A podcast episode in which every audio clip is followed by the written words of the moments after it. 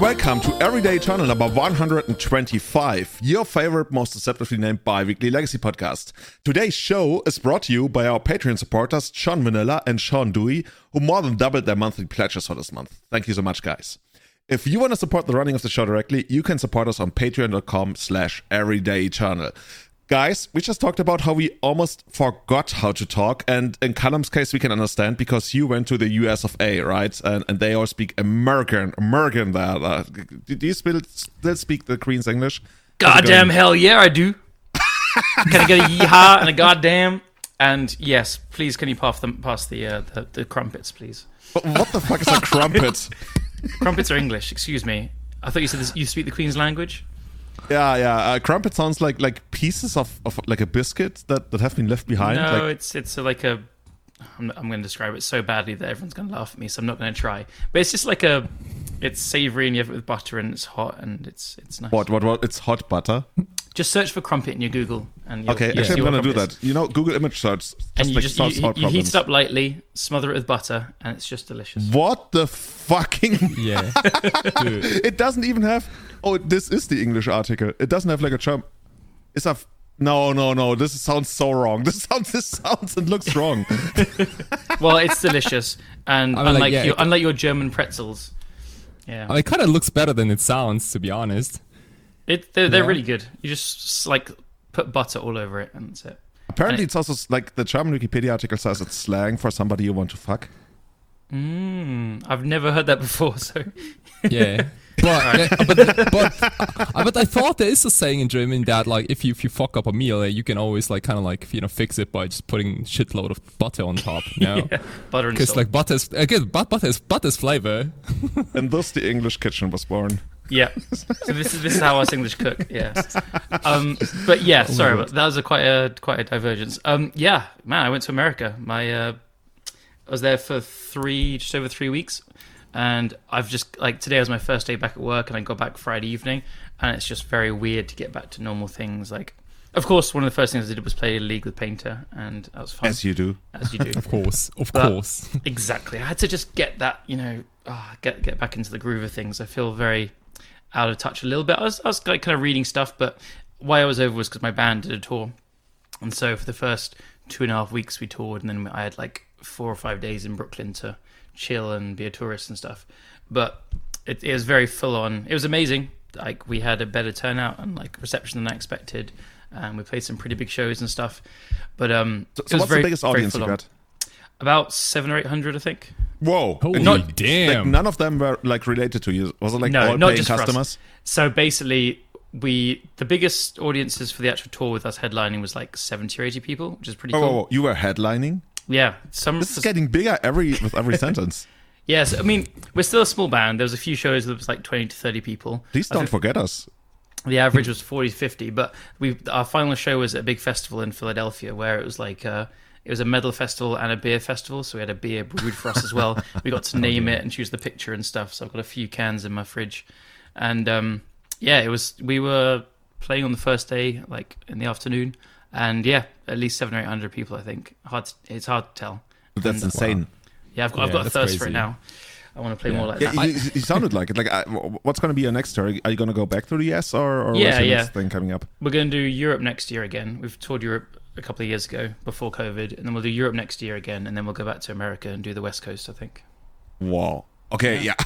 Oh, you know, wow, I that's thought the biggest, the biggest American rock star I've ever known personally was the guy of oh, I, Va- Valient Thorr, the oh, Southern know rock, whatever. Yeah, yeah. yeah. That guy, he drove a taxi. Like when we went to the airport, he drove our taxi, and he told me he's like, and they have Oh, a- they're they're much bigger than us. We're just we we're like underground extreme metal. You're and- you're big, but in an underground way, right? You don't have a hmm. Wikipedia page.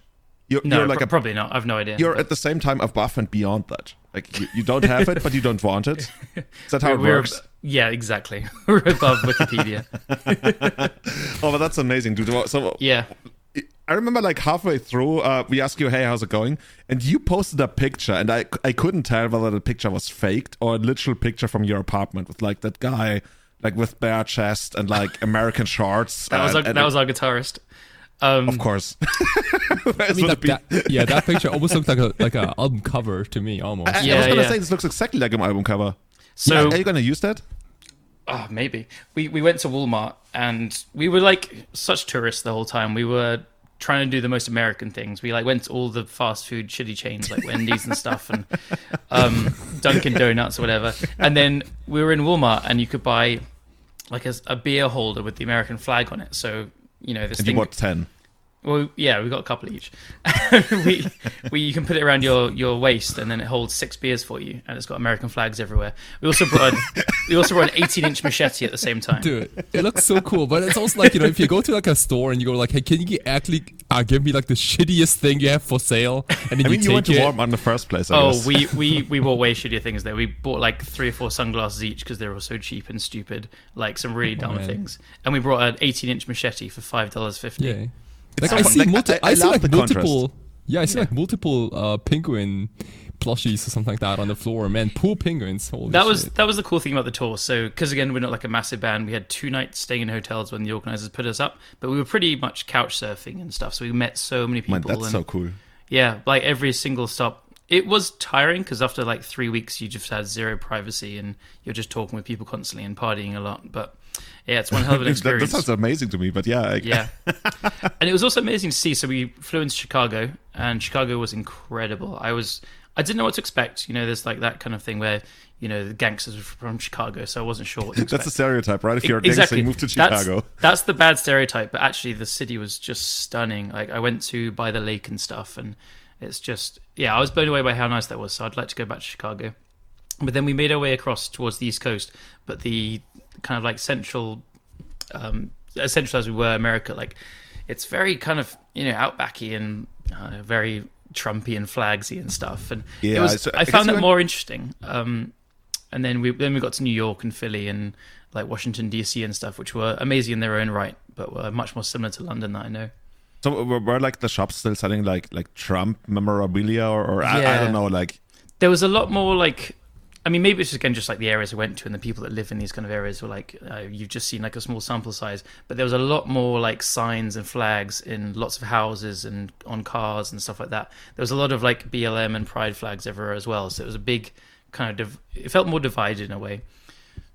But it was yeah I guess that that's that's what that's basically what uh, everything I hear about like that whole area like Indiana Ohio like uh, Yeah. that, that kind of like b- between Chicago and and Right, the right. East Coast because we went through Ohio as well. We went to Youngstown. We played there. We were meant to play a show in Cincinnati, and it kind of they all there was some like drama at the bar. Two girls had a fight, and they one of them didn't want to work while bands are playing and stuff, so they just dropped our show. And What, so wait, what? Two, two, like two, two bartenders at a fight and they dropped your show? You're that underground? Yeah, well, that's that's how shit we are. they care so little. But amazingly, there was there was this like big festival happening. So we rather than playing in a little bar, we got to play in a big festival. So that was cool. Amazing. dude. Dude, I Um, just love the that's contrast, by the way. You, you talked about how you bought like an 18 inch mach- machete. I, I don't even know like how much 18 inch is, but it's probably a lot. It's quite and, and- and the contrast, like at that moment, I pictured myself probably on the same day at a Maasai village in Kenya. Where I was also look, uh, I wasn't looking at a machete. I, I was looking at a at, at some kind of big ass Maasai knife that I was gonna buy. Until the other guy told me I actually can't bring it on the plane, not even on the on the checked luggage. But yeah, oh yeah, I- we, like I, we had no like, no thoughts of bringing it back. It was just to Oh, you, you just bought it to have it around in America and then you left it behind? yeah, of course. yeah, we're, we're not bringing that on a flight. No Did, way. did you just like imagine like on your last Airbnb when you leave, you just like you put it on the counter and, and you leave and then the landlord Yeah. comes in and is like, I think what the fuck up we went actually down we actually because we were touring with another band from Chicago, so we signed it and they kept it. I think it's probably in their rehearsal room on the wall or something. Uh, a little Yeah. Oh unfortunate God. because yeah, I, I would have loved to see uh, the the belt, you know, like once more. Well, I That should have. belt is legend. Holy I didn't shit. bring one of those back. I should have. Damn it. But yeah, that picture is like in one of the organizers' house, and he's got like young kids. There's toys all over the floor, and then it's just my guy drinking a beer, like looking really silly. Did you do any, I mean, any like- of the like super crazy stuff like crowd surfing or, or is that something for, for different was- genres of music? No, there was some like so we had like you know mosh pits and stuff, and the very last show was the last show was in Washington D.C. and we didn't really have we didn't know what to expect, so we had no idea if like there's gonna be a bunch of people. But it was actually apart from the festival the most well attended thing, and it was like in a really small upstairs venue as well. So we our guitarist like he played too hard and like rips part of his finger open, so there was blood all over the stage. Holy It was shit. staged, right? But No, not- rules, yeah. not- not at blood, all. Blood is Not- metal, right? Yeah, yeah, not at all. And so he carried on playing, and he just like kept blood was going everywhere. And the other guys in the other band came on stage to sing one of the songs, and they fucking fell over all of us, ripped out my cables and my guitar. There was just a mess. There was, and every like the crowd was going crazy. There was just blood, beer, and bodies everywhere. it was cool. yeah. So if, if if people want to like buy tickets to your next show in Europe, did you already know that that's gonna be? No, it, we need to start organizing it. It'll be next year. Oh yeah, somewhere. yeah. It's, it's gonna be like it's not gonna be a thing where you actually you buy the tickets. You just you gotta be in the know, and then you show up and you're like, Right. Yeah. huh? And they're Yeah. like, huh? And Exactly, okay, exactly. Yeah. yeah, But yeah. then there's also like still the chance that they drop the show anyway. So. yeah, yeah. If they ever Right. fight at the bar, yeah. It's like it's always like a 50-50 chance, yeah. I think fifty. Yeah, that's that's generous, but yeah, we'll go with that. Yeah, Yeah, and make sure for every like band member to write down the blood type just in case, yeah, because yeah. there's gonna be a blood drive at, at the beginning of the show. yeah. You've got to be in the know where to go, and you can be one of the ten other people that come to our shows. You can Yeah. only sit with us if you can cite the blood type of every single band member and their Oh, God, I- zodiac sign or something. I, don't- I don't even know my blood type, so good luck. You don't know your blood type? No, Do you could, do you know your blood type, Kai? Oh, well, no idea. What the fuck? thank Okay, you. I'm, I'm glad literally- you don't. I only know my blood type because a, a girl I was really into was like, "Hey, Julian, we should go donate blood," and I was like, "Whatever, yeah, cool." Yeah. I do as you say. yeah, exactly, exactly. That's how it went down. Yeah, I, I pretty much oh, so. wow. But then we got some time in Brooklyn at the end, and that was awesome. Like, got very touristy. Did lots of the. T- we did one intense day of taking off everything, like seeing World Trade Center area, Times Square, which was probably my least favorite place I've been to in the world ever. Just people everywhere and horrible. I'm scared was horrible. The, the one time I went there, I got mugged by Mickey Mouse. yeah, I, I got um, very very aggressive people trying to sell their their like merch and stuff to me. But yeah, By merch, But- you mean like straight up drugs? no, it's like CDs and then toys and like Who the fuck flags and says, stuff. says CDs? Yeah, I know. The people at But- Times It's like Square. drug, yeah, like drugs wrapped in toys, yeah. Something like that. You know, it's actually going to be like a CD that has a download link to a bunch of drugs. Maybe, Right. yeah. And Right. toys and stuff. But otherwise, apart from that, New York was lovely. Like we got got the ferry everywhere. It's just really, really chill. And then here we are, back to reality. Used up all my holidays, so Dude.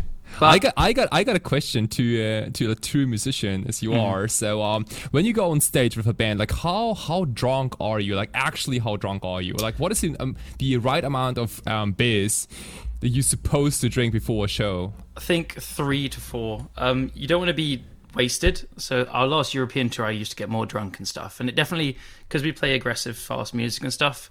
I'm always Yeah. like feet on the monitors in people's face and stuff. You definitely want energy there.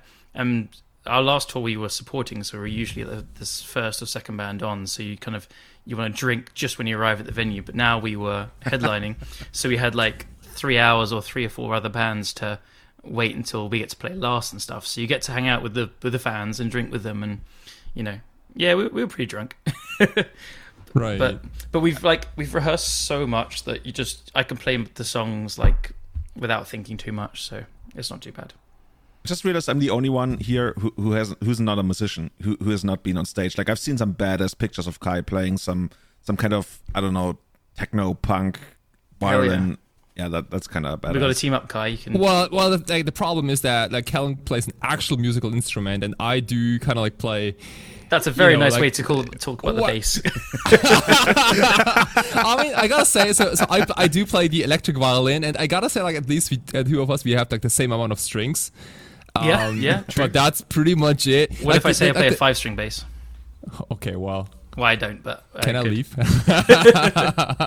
well, the problem with the violin is that you can never really go off on stage while playing the instrument because, like, it's just not how the how the violin is built. You know, like you can't, I don't know, like you can't jump, you can't run while playing the violin. It, it just Yeah. doesn't work like that, right? Why, why can't you So, jump like- and run?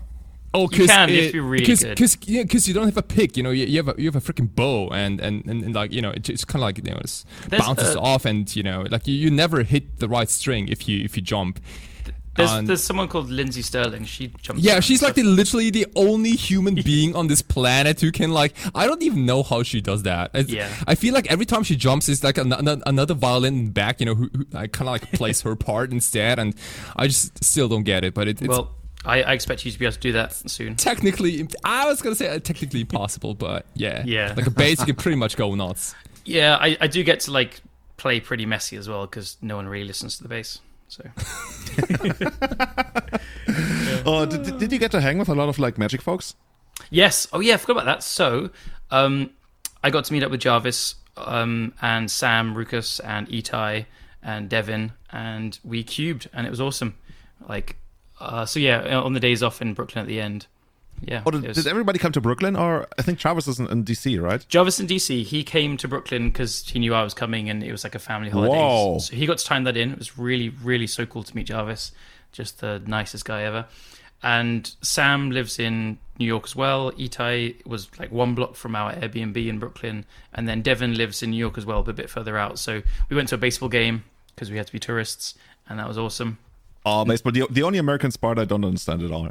It's really easy. It's basically like cricket. And everyone knows how to play. Oh yeah, that, that doesn't make it. That doesn't a, a, tiniest bit, Callum. Seriously. I know, I know. but it- it's basically like cricket. Just learn how to play cricket, then you'll learn half of baseball. Is that how they teach it at schools? First, we're gonna Mm. learn the cricket. Uh, who won? Who who played? Uh, it was the New York Mets who were, I was told, coming into it were like very good. They were on a hot streak, and the Milwaukee Brewers who were on an eight-game losing streak. I was told. So obviously, I root for the underdog. I'm on the Brewers side, and they smashed the Mets 10-2, and that is a massive score. I was told like the average is like four or five Okay, okay. stuff. So they just destroyed them. I, I sent. Uh, I know Bryant loves the Mets, so I sent him a picture and I didn't get a reply. So I love you, Bryant. I'm just messing. He left you on red. Yeah, exactly. But um, Did you buy one of those like giant ass American hot dogs in the stadium? Because that's what I would be doing. we got a bucket full of tacos. It was like a like a actually, you know, the, like a It's a, plastic. bucket. It's like a plastic helmet that they wear, like you know the batters wear this like helmet thing on. It's basically one of those full of tacos. It's massive, and the beers are also huge. They're like more than a pint and stuff. American sized. But they Yeah. cost like 17 18 dollars for a beer, so Is that a lot? that's a lot, a lot. It's actually more than on the Oktoberfest, but I have no idea Yeah. how like a pint compares to like a liter. Uh, That is- can't can't we just like use proper units? It was many lots. Many lots, many lots. yeah, I, I, it was I a big beer, that. but many lots price. yeah, So yeah, yeah. overall, like, how's how's your impression been of, of America? Was it like as you expected, or was there something that completely was something absolutely unexpected that you didn't? it was how I expected. Um, as I said, I found the non-coast places more interesting in the in the way that like I would never want to live there personally, but it was more interesting as a, a visitor and a tourist and stuff. But then I did also just love staying in New York. It was getting the ferry around between Manhattan and Brooklyn and stuff. It was pretty stunning. And uh, yeah, from what I saw about Philly as well, I liked. I had one of their famous cheesesteaks, which was just incredible.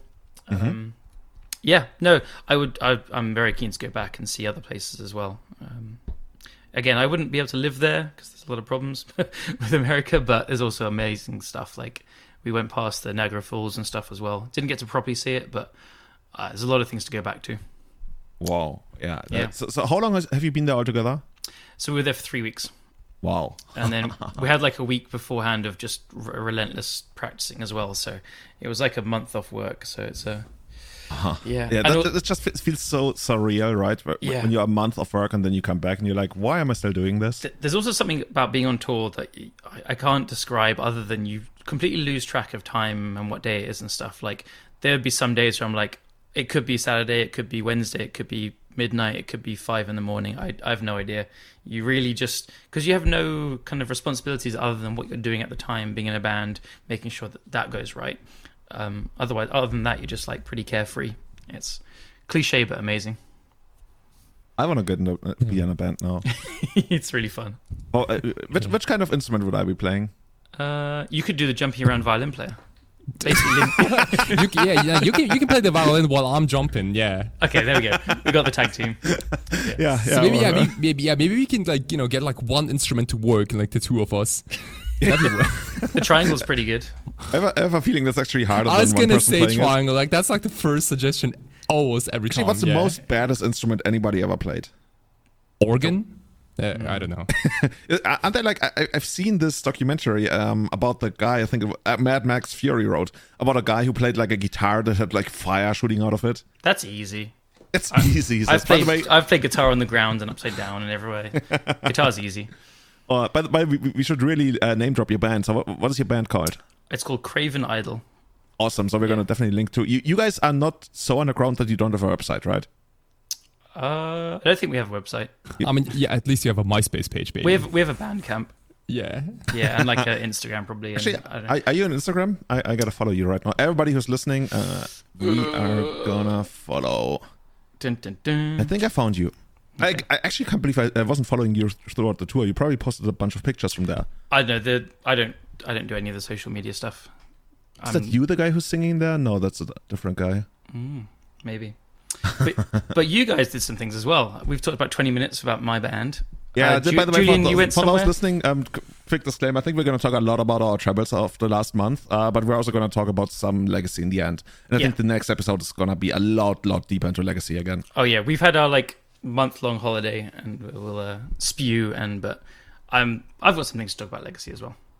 I just Maybe found a picture, by the way, of, of you guys, and you put a bunch of bananas and grapes into what looks to be either a freezer Yeah. or That's our grill. that's that's from our European tour. I think it was in Poland. We were given given that as a snack. yeah. cool. Oh my god! Oh my god! The pictures are getting better. You guys are washing something in the washing machine, and it looks to be like a. Okay, I don't want to say a dog because. Okay, anyway, we, we don't want. I think any- those any pictures are from Europe, with, like uh, Peter or three something. years ago or something. but yeah. Cool, cool. Yeah, we have been traveling as well. Uh, who's next, Kai? You want to tell us about what you have been up to? Uh, well, I've um, I went to Bavaria for not the first time in my life, but like the, the first time this time around. Um, to First time as a tourist.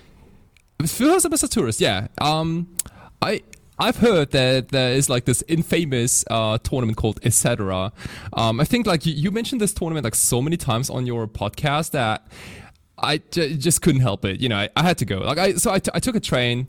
Um, it's like a two day trip. Um, I, I just came back this morning. Um, like 12 hours ago. And it was I had a I had a good good weekend. Holy shit. It was the most German weekend I've had in the the past like month or two. Um because I feel like in Bavaria In they're like the most past Ger- month or two. Yeah, I mean, like you know, like That's Berlin not- really, do- Berlin really doesn't count as Germany as much. Exactly. I think because like I haven't really met that many German people. It's it's it's crazy to say, but it's yeah, I I, I can't even really, really like describe what Berlin feels like. But um, Munich is a different animal. That's like the stereotype of Germany, and like. I mean, obviously you have like the Oktoberfest and you know like all these like traditional German festivals and whatnot, but in general, I don't know. Like, I feel like every second building in Munich was like either like a pub or like like some German uh, traditional restaurant or something like that, and it's, it's just crazy, really. I had a good But time. you went to the wrong areas of Munich if all you say see are like German pubs. But yeah, well, You- you, you didn't you didn't show me because you were in freaking Kenya, man. yeah, like Yeah, we, whose we fault this dispersed really? all over the world. Like we were like all in the wrong places. I was gonna right say, places, like you know, like yeah, it's like the one time I, I come visit Munich, and then you know, like, and Julian is still in Kenya. But anyway, Yeah. we met at, we met on the last day uh, at the tournament, which is I, I completely I'm completely misunderstood because I thought that the tournament was it's going to happen in um, Munich itself, but it's it's like in in this like in this small town. Uh, like an hour outside of Munich, and uh, Whoa, it's whoa, an hour. Okay, anyway, keep going. I don't want to keep interrupting. Oh, you. was, was that like 30 minutes? I You're mean, doing a lot of things wrong. it- if it's like an hour from Munich to Freising. it kind of felt like an hour to me, honestly. But yeah, um, it was so like this. It was the um, anticipation. exactly. Also, I, um, I've heard that every time you go to uh, you go somewhere for the first time, it always always feels like you know it takes like much much longer.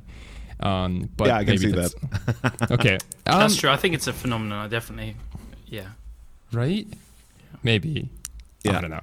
Okay, but it wasn't Freising, um, and uh, I had a I had a good time, like meeting a lot of people for the for the, for the first time, um, playing a bunch of Paper uh, Legacy, which I haven't um, the last couple of weeks, and with a good a good experience. Yeah, I played the jankiest deck, and I didn't expect anything, and well, apparently I got super super lucky, and you know just cheesed out a couple of wins here and there. Bulldozed the entire event. Didn't drop a single match. Six so when hours you- when you- to first place. When you say janky, I hope you mean like changelings or something Well, actually janky. You wouldn't mean a that- deck with it- Plunder no, and no, no. Brainstorm, would I mean, you? like yeah, like not Callum Smith janky. It, it's like you know, I'm still like I, I gotta like stay on brand. So I, I had to like submit four copies of Doomsday, but the list had a the list had a lot of bullshit going on, man. Like I am like Hidetsugu consumes all was like one of the cards, like two in the main and the one in the sideboard. I That's did cool. play I did play like a Grixis Tempo um Doomsday. I, I think that's what the deck's called. Like literally like Max Torsion Deluxe is Cool. what I always So, call like- it because like Max Torsion is like the guy who's like the, the, the madman who always you know like is behind those uh, crazy brews. But it's Yeah. basically like a Baleful Strix, Malevolent Hermit, uh, Murktide Regent deck with Temporal Masteries and Doomsdays. And I think I think the coolest thing about this deck is that you can like go Doomsday into like multiple time walks and you know just kill opponents with Thassa's Oracle. Um, and Hidetsugu Consumes All was like a last minute um, inclusion. I have not played a single game with this card before the event. Not on, Mag- not on Magic Online, not on paper. I just happened to have the card. And um, I think Max told me the other day that um, 8-Cast is, is just an absolute abysmal matchup for, for this Tempo Doomsday deck uh, because of Chalice, because of constructs, and like this and that. And uh, and I thought, well, Hidetsugu Consumes All can kind of like deal with everything, and yeah, that's why uh, that's why I played it. And guess what? I never drew a single copy of that card during the entire tournament. I played three copies in the deck. I, I Really? Wait, That's- you played three crazy. copies in the main deck?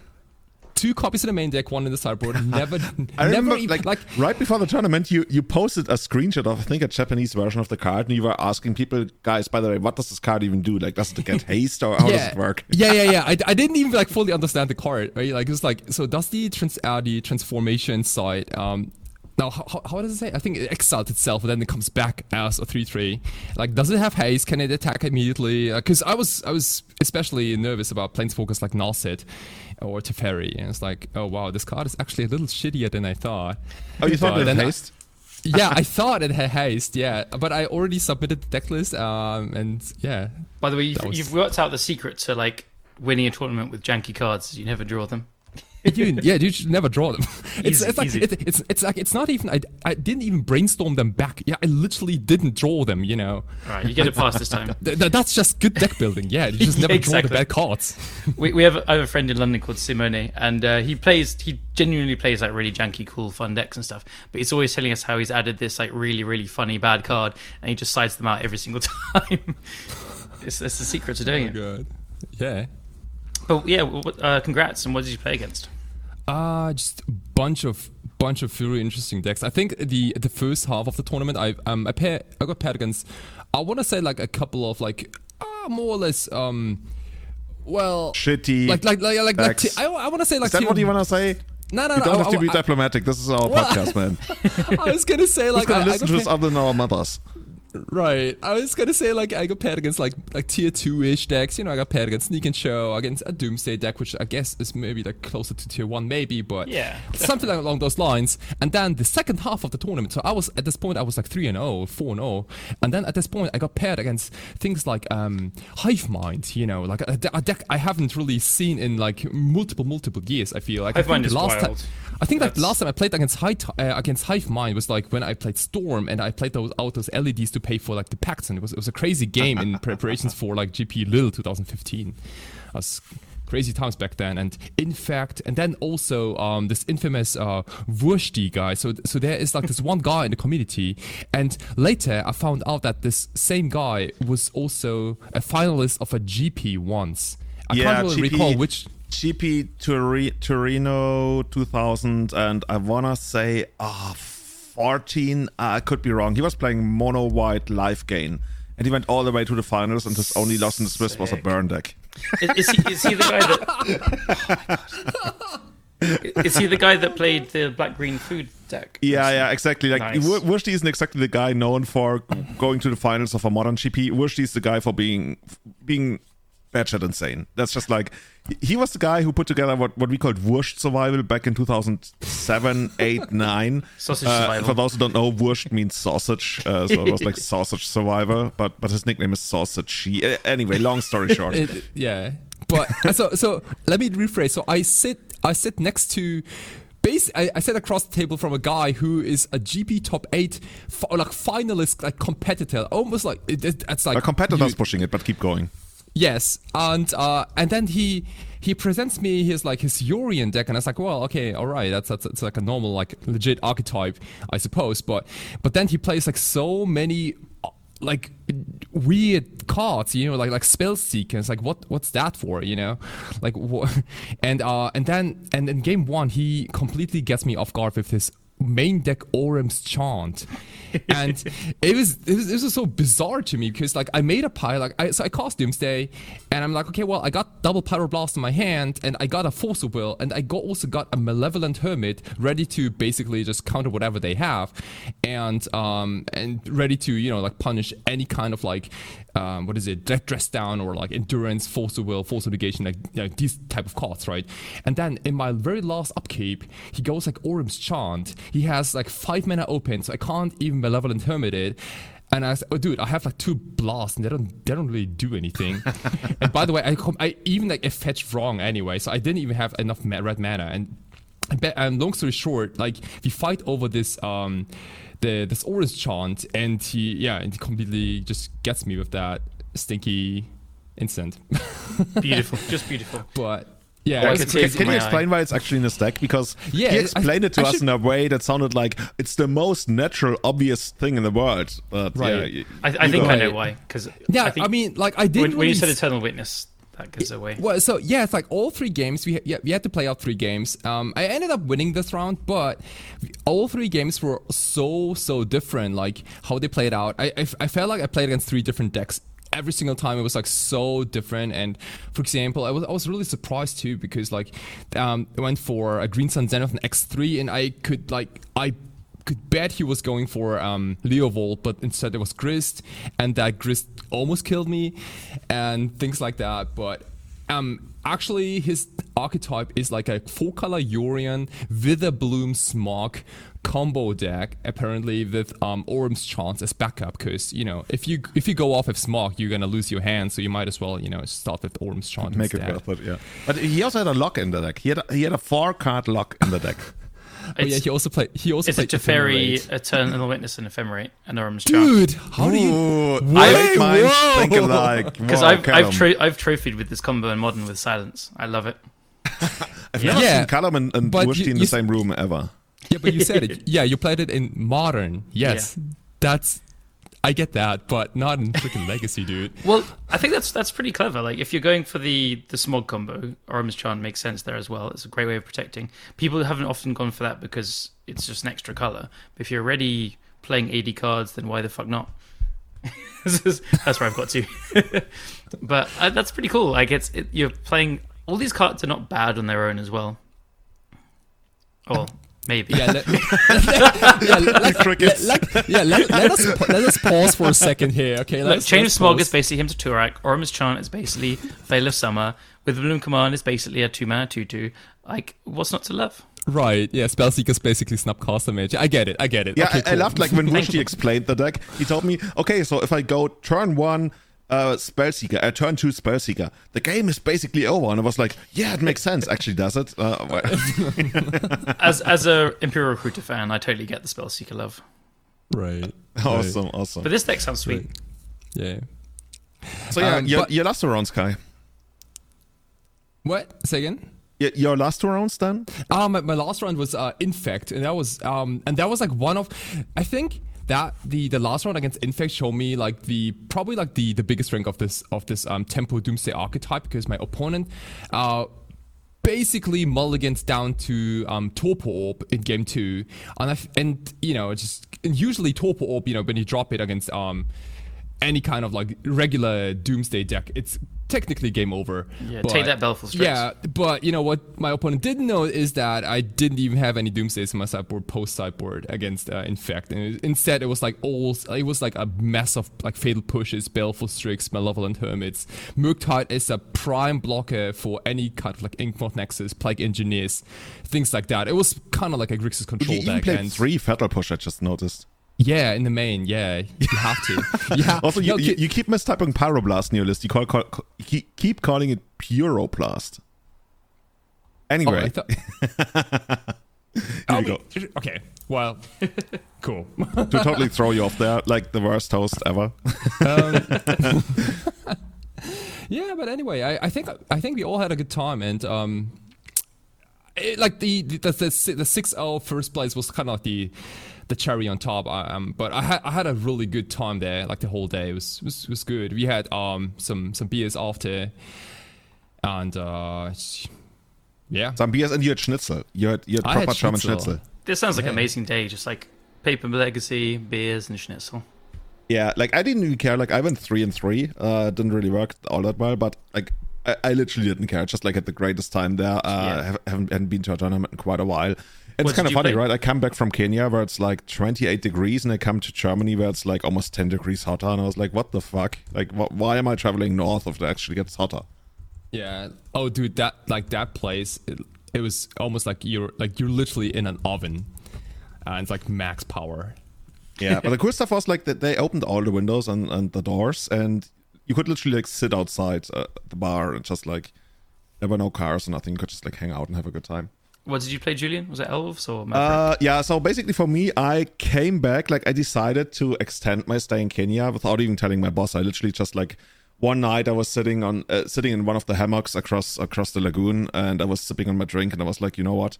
I don't want to go back yet. And then I went to the, the Lufthansa website, and I just extended by another five or four days. Nice. And yeah, so I came back literally the night before the tournament. And before my flight to Germany, I just posted in our local chat, hey guys, somebody please bring a deck for me, uh, anything, because I don't have time to like proxy something or put something together. And one of the guys brought me a somewhat outdated elves list, but it didn't really matter because the things that were outdated never really came up. So yeah, I, I played I played elves. Uh, first round I got crushed by uh, by ad nauseam storm by one of the the inter response because like the inter response uh, legacy podcast crew they always come to our tournaments. So I think they showed up with like two or three guys this time altogether, like four, uh, four Austrians. And yeah, I got I got stormed. Second round I crushed Dark Depth. Third round, I won against another Austrian guy, uh, Chino. Shout out to Chino on Madness. Then I won against Death and Taxes, and then I got crushed twice by four color control. One of them Yorion control in the hands of um, Anton, Anton Kalinski, and Mark Vogt. So that was my three and three in the end. cool. Wow. Matt, I, I was gonna say like um, Madness is a very underplayed and underappreciated deck. I think this deck is so much fun. It is, it is, it is such a mess to play against it. But I think if if you're in, if you're on the Madness side, I think it's uh, you're gonna have a good time. You know, regardless of your. I love that Um, deck as well. I've played it at one of our monthly events and managed to top eight with it. It's pretty powerful. Like it also like it surprised me how grindy it can be as well with that uh, Anje's Ravager. It's it's got real game in all parts. That's the the game. scariest card in the entire deck. Literally, yeah. that card scares me more than anything. Especially like if you have good. anger in the graveyard and it can attack the turn it comes to play. It's just like refill your hand, go crazy. Yeah, it's very good. By the way, I I, I want to shout out Kai again because Kai, you told me that you you didn't want to bring full on, full powered, uh, in quotation marks, Doomsday to this like monthly tournament, whereas in in Japan everybody plays like tournaments every single day almost, and everybody's like super teched out. So I felt like, okay, let's go easy on the Germans. You know, I'm just gonna bring my janky That's- Murktide day for not- Strix-seeded Sugu Doomsday deck. Like he, basically, Doomsday is just a pump spell for for Murktide. That's how it works. And then he comes down like with this crappy deck, and it's like a 6-0 easy peasy I'm shit. just gonna play bad cards like Murktide Regent. Don't worry about it. Yeah, I was gonna say, they just never draw them. Uh, but like, no, so so here's here's so here's my thing. Um, so back in Japan, um, we had so so many tournaments that it is actually better for you if you play a deck that can like you know kill fast or like lose fast, because then you can go on and you know like drop quicker from, from tournaments, then join other tournaments. It is almost like you're constantly at a GP almost because you have so many opportunities to join events. But here in Germany, or like in, in Europe, I want to say, um, you know, like uh, events are limited, and I figured if, if you go to this, you know, to this um, event, um, which only happens like once once per month, maybe, um, you might as well want to grab a deck that actually plays Magic for at least like 40 minutes or so, and that's why I picked that deck in the first place. I think. Um, yeah, worked worked out pretty well for you. I, I want to say. I got I got a copy of your things because for our monthlies, I always try and pick a deck that's faster because I'm organising as well. So I need to put all the results in afterwards. So I'm always Oh. playing like a combo deck or something that's a bit faster. Though Painter Oh, can be a yeah. bit slow. yeah, ima- yeah, I imagine like you know like playing Yorion instead. Holy shit, yeah. I did once play a um, Yorion Bomberman deck, and I didn't realize how grindy it was until like after the first few rounds. Like, oh shit, I'm going to time every time. Not again. Yeah, maybe I haven't mentioned it, but this is going to be a two-day event, everyone. Thank you very much. yeah. Didn't you know you must come in tomorrow again, and you better order some food and drinks again? yeah. All right, everyone. Round two starts tomorrow, 9 a.m. sharp. We're, we're gonna take a 12-hour break here. Everybody, see you tomorrow. we do have a lunch break, so maybe we have to cut that out. That's so cool. That's so cool. I, I've always enjoyed that. Yeah, we take like 45 minutes to an hour for lunch. I mean, I mean, not, maybe not necessarily for like the smaller events, but even for those, you can do it. Uh, and and then like when there's a really big event, uh, yeah, I- Yeah, our timing is so nice. We start at 11 a.m. After round three, you have a 45 minute lunch break, and then Oh yeah, my god, we also start at 11 a.m. it's, They're it's basically nice. the same. Yes. Callum, you Well- gotta come to the one of these events too, and, and we want to come to the uh, to the London ones. That yeah, I was thinking really I cool. need to get like I need to make I want to make one weekend where we do like cube on Friday, like tournament on Saturday, and then Sunday is like alternate formats We visit the fun Queen. event. Yeah, you can visit the Queen like on Saturday evening. She's always raving till late. So that's fine. Maybe, maybe we- we should invite her to Cube. I think she'd be oh, down. Oh, should should crush us at Cube. yeah, yeah. the zombie deck. Yeah, yeah, I can see it. Yeah, Oh, yeah, I'd like to be crushed by the queen. Yeah. yeah. Cool, Julian. You went somewhere. Yeah, I went somewhere. I went to to Kenya, uh, oh, just East Kenya. Africa. Okay. Yeah. Cool. Yeah, well, and nothing exciting. No, No, no. no but I, I, went to Kenya for the first time, and I want to say almost four years. I wanted to go. go I wanted to go way more often, but then you know, COVID, yada yada, didn't really make sense to go. Couldn't go, uh, but now finally I'm back. So the the whole idea or the reason I was there was because we we are really, really, really pushing kite surfing in East Africa. And who's a better kite surfer than I am? Well, it turns out basically anyone. I, I've never tried it. what a pitch. yeah, the, per- the perfect pitch. If I can't do it, you must be able to. I, I can, you know, I said I can sell it. I didn't say that I can do it. But honestly, I'd love to learn it. It looked absolutely badass. Like, I, I loved doing the dive. Like, when I did my dive there in Kenya, my first dive, and my only one thus far, I loved it.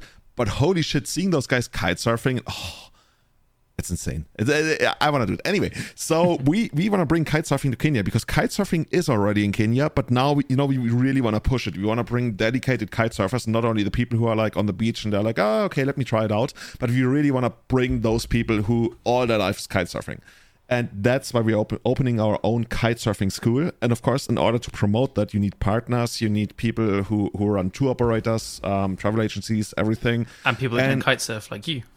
Yeah, yeah, people who can slide, like people who are even better than me at kite surfing. Turns out there were quite a few, and we brought them to Kenya.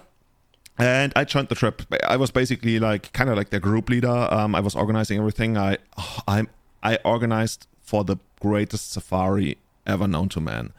We went To to, make a Masai film about it. The best Yeah. safari ever. Yeah, you, you know that's where the the echo comes in. Actually, do, do I have that here? The best safari ever known to man. To man. Go on safari tonight. Every single day, safari, safari, every day on safari. Dear Okay, listeners, anyway. I'm so sorry for making you hear that. I, yeah, yeah. I take responsibility. so no, seriously. Um, if, if you wanna, if you wanna have one of the best safari experiences ever, go to Mara Bush Camp. You can also hit me up. Then I can earn a little bit of money selling that to you at a discount, maybe even. But seriously, Mara Bush Camp. We went there uh, as part of the safari experience because you know the whole idea is we not only sell kite surfing because when they come to Kenya, might as well go on a safari, right? You're, you're in the best area in the whole world for safari.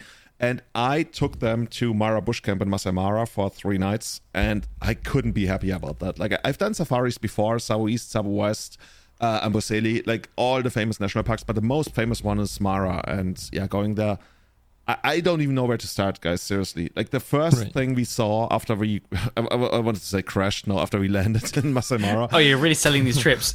we, we got them, we crashed. I, I, I can't I can't stop ta- stop myself from talking about that. Like even at the tournament yesterday in Freising, afterwards we were like eating and and, and like I, I just have to tell everybody about it. And there was even a guy who, Right. who told me, "Oh yeah, I've been to Masai Mara, I've been to Kenya, I've been traveling through Africa for six months, but Af- uh, but Kenya was the greatest." And like, yes, yes, hell yeah. You want to do some kite surfing, man? but yeah, um, we we get off the plane. We we start our first game drive, which is supposed to be a um, a shorter one because we were somewhat delayed, so we were a little bit later. And the first thing we see, there's a lioness, and she has two, not babies, but basically like the equivalent of teenagers. So lions that can actually hunt, but not are not like fully grown yet. And they hunt um, a pumba. What's a pumba? A, a warthog. A warthog. They, they call it pumba. Uh, that, there's another story about why it's called pumba, and that's amazing. So they they hunt a warthog. Uh, so the, they position, position themselves in a triangle around it. And then like they move ever closer on the warthog and the warthog eventually like keeps running towards one of the lions and has to turn around. And you know it, it just literally can't escape. And then bzzz, it, it literally like well yeah it dies. I mean that's how it happens. And it's it shouts and squeezes and like yeah holy Right. shit. It was the most intense thing i've ever seen until the next day when we saw a whole pride of lions take down a buffalo Damn. Damn. Right, Damn. that's- yeah. absolutely damn like this, this is not something you expect but if you go to Masai Mara holy Yeah. shit so we- we saw like i want to say like six or seven adult lions and then um like something like almost 10 baby lions came out there was a like a buffalo trying to get up from the river again and, and that uh, the lions were all like jumping on it and taking it down and then like for the next half hour or so we we we, virtually like watching the lions being all over that and i mean that's just like the lions there's so many lions we saw the leopards we saw like elephants zebras giraffes and all like super up close. And it, the, the craziest part is this isn't even like the, the greatest season for Masai Mara. Like this is this is supposed to be the like what we call marketing wise the green season. Like in previous instances of years, we would call it like the low season. Now it's called the green season. Anyway, and we saw more than I've ever seen any other park anywhere in Kenya. And I'm still absolutely flashed by that. And also the camp. Like the camp, literally, we, we come to the camp at night and they tell us, okay, guys, don't go to your tents alone. And I'm like, like you know, everybody at every camp always tells you, oh, at night, don't go to your tent alone. You need somebody to like take care of you. And I always felt like, yeah, this is just like something to give you feel of adventure or whatever. Uh, but yeah, then one of the guys actually went to his tent alone, and there was a fucking giant like hippo right in front of his tent, like not exactly in front of the tent, but at the at the river down below the tent, a couple of meters down, and and was doing like the hippo thing, like the grunting noises. And he was like, "Holy shit! Yeah, let me let me get my warrior to to escort me back to the tent." Yeah, hippos, they kill people. Dude, It's, it's not even called. It's not even called guard. It's called warrior. That's so badass. Yeah, I think the the it's either the Maasai word or the the Swahili word. Uh, It's uh, askari, and that literally means warrior, fr- from what I understand. And they also like the carrier spear and everything, and and those are like, and, and at least in Masai Mara, those are like actual proper Maasai. And like these guys, these are insane. Like when we went out, out on the game drives, you would like I would never tell anybody to go on a game drive on their own because you're gonna miss so much stuff. Like literally, we are driving through like Masai Mara, and then he stops the car, he takes out the binoculars, and he's like, over there, there's a lion doing X, Y, Z. And like, how do you know? He's like, oh, there's a bird looking this way, and the bird is looking at the at the gazelle, and the gazelle is turning the right way into the wind. So like, what the fuck? And that means there's a lion, I don't know, writing in his diary, and it's, it's absolutely insane what these guys know. So yeah, that's that, that. But that's just the safari part. To to me, the biggest part of going to Kenya just felt like ah, just like escaping Germany, just like escaping my stupid office and and being out there in the world and, and like seeing what I'm selling and being with like all the great people that work there because you know our hotel like if you're like kind of insane that doesn't even cut it. You you really gotta be like on a next level of insanity. And then you can like start consider working there which usually like is a rather stupid toxic thing people say. Like whenever I see that like in a startup it basically means like low pay and all shit. Well the low pay is still kind of yeah, can't argue with that. that that's yeah. But oh, overall holy shit that, that place has changed so so much. I think i've told infinite times about how we built like a bar into the mangroves and into the national park and we were allowed to do that because um that's well it's removable it's all made from wood and not like concrete or whatever. And that place like, we, we would go there in the evening and hang out.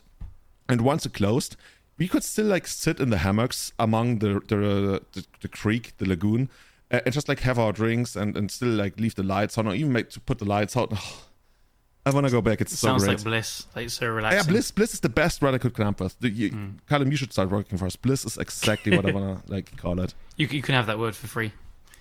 it's, it's not copyrights available. yeah, it's all yours. It's part of the starter package of the English language. Yeah, No DLC required. maybe you have to answer the queen later on, but you got it for now. But you guys, you, got, you guys got to go as well. Like, you know, my favorite part was when when you get up in the morning. Um, you get up at six and you walk down to the beach and you do a little bit like of swimming in the beach on the beach, just like in the ocean at our Right. private beach. There's literally nobody else there except for one guy doing yoga on, on one of the rocks above the beach. and then you come back, you take a shower, then you do your breakfast, and then your day starts. And by that by that time, you already swam in the fucking Indian Ocean. It's just Our day's like the opposite. You're like getting up at six, and we're going to sleep at six. and you're like really relaxed and blissful, and we're like intensely exhausted. Yeah. The opposite. yeah. I guess the only day I was really exhausted was when we we rented a dhow. Uh, you guys know what a dhow is? I thought it was a type It's of like a- currency. Like a s- small ship or something. Yeah, I told you yesterday, Kai. Right? Yeah, I yeah I barely remember. Oh, you're, but- yeah, Kai knows. Yeah, he's I cheating. th- yeah, I think I, see. think I think uh, Julian set up something about like a party ship or something. I, Exactly, the party ship. Nice. Yeah, yeah. Oh, We, yeah. we got one of those. Like we took one of our boats out into into the creek, and then we got on Romy's dhow. And like for the last five years, I thought Romy was like like some Kenyan old dude, but turns out Romy is actually a British young lady. So it's like okay.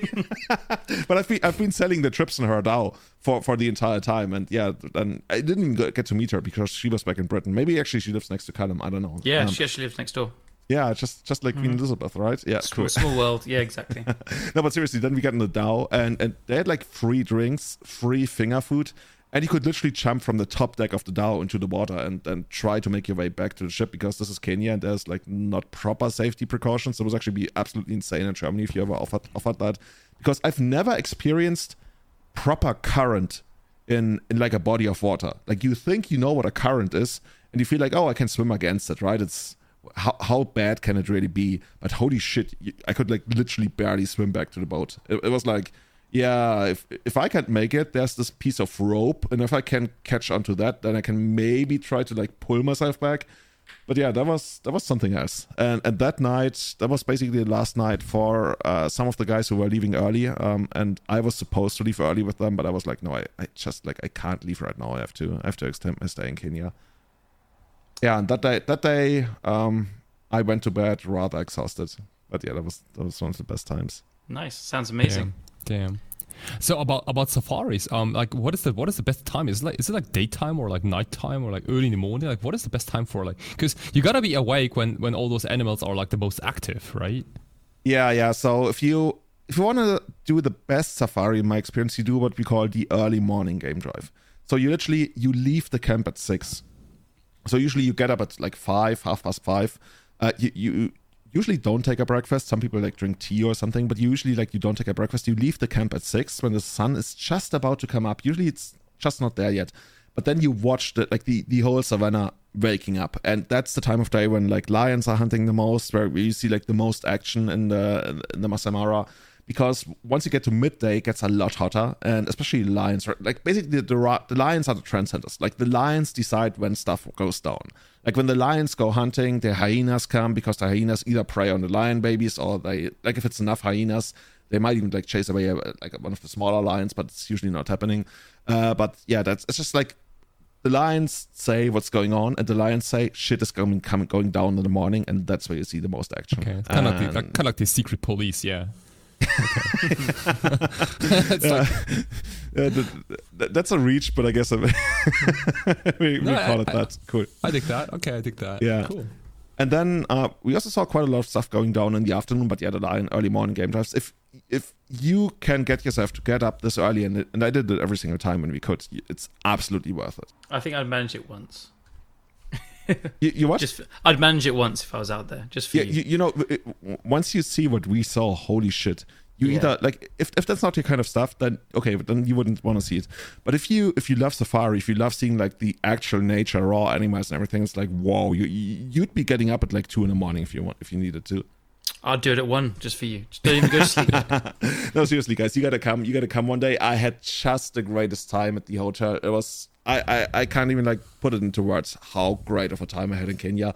And yeah, we, we just like did so many amazing things. Uh, I think one day we, we went out to the cliffs because not everything is a beach. There's also like cliffs facing facing the ocean, and you can go on a hike.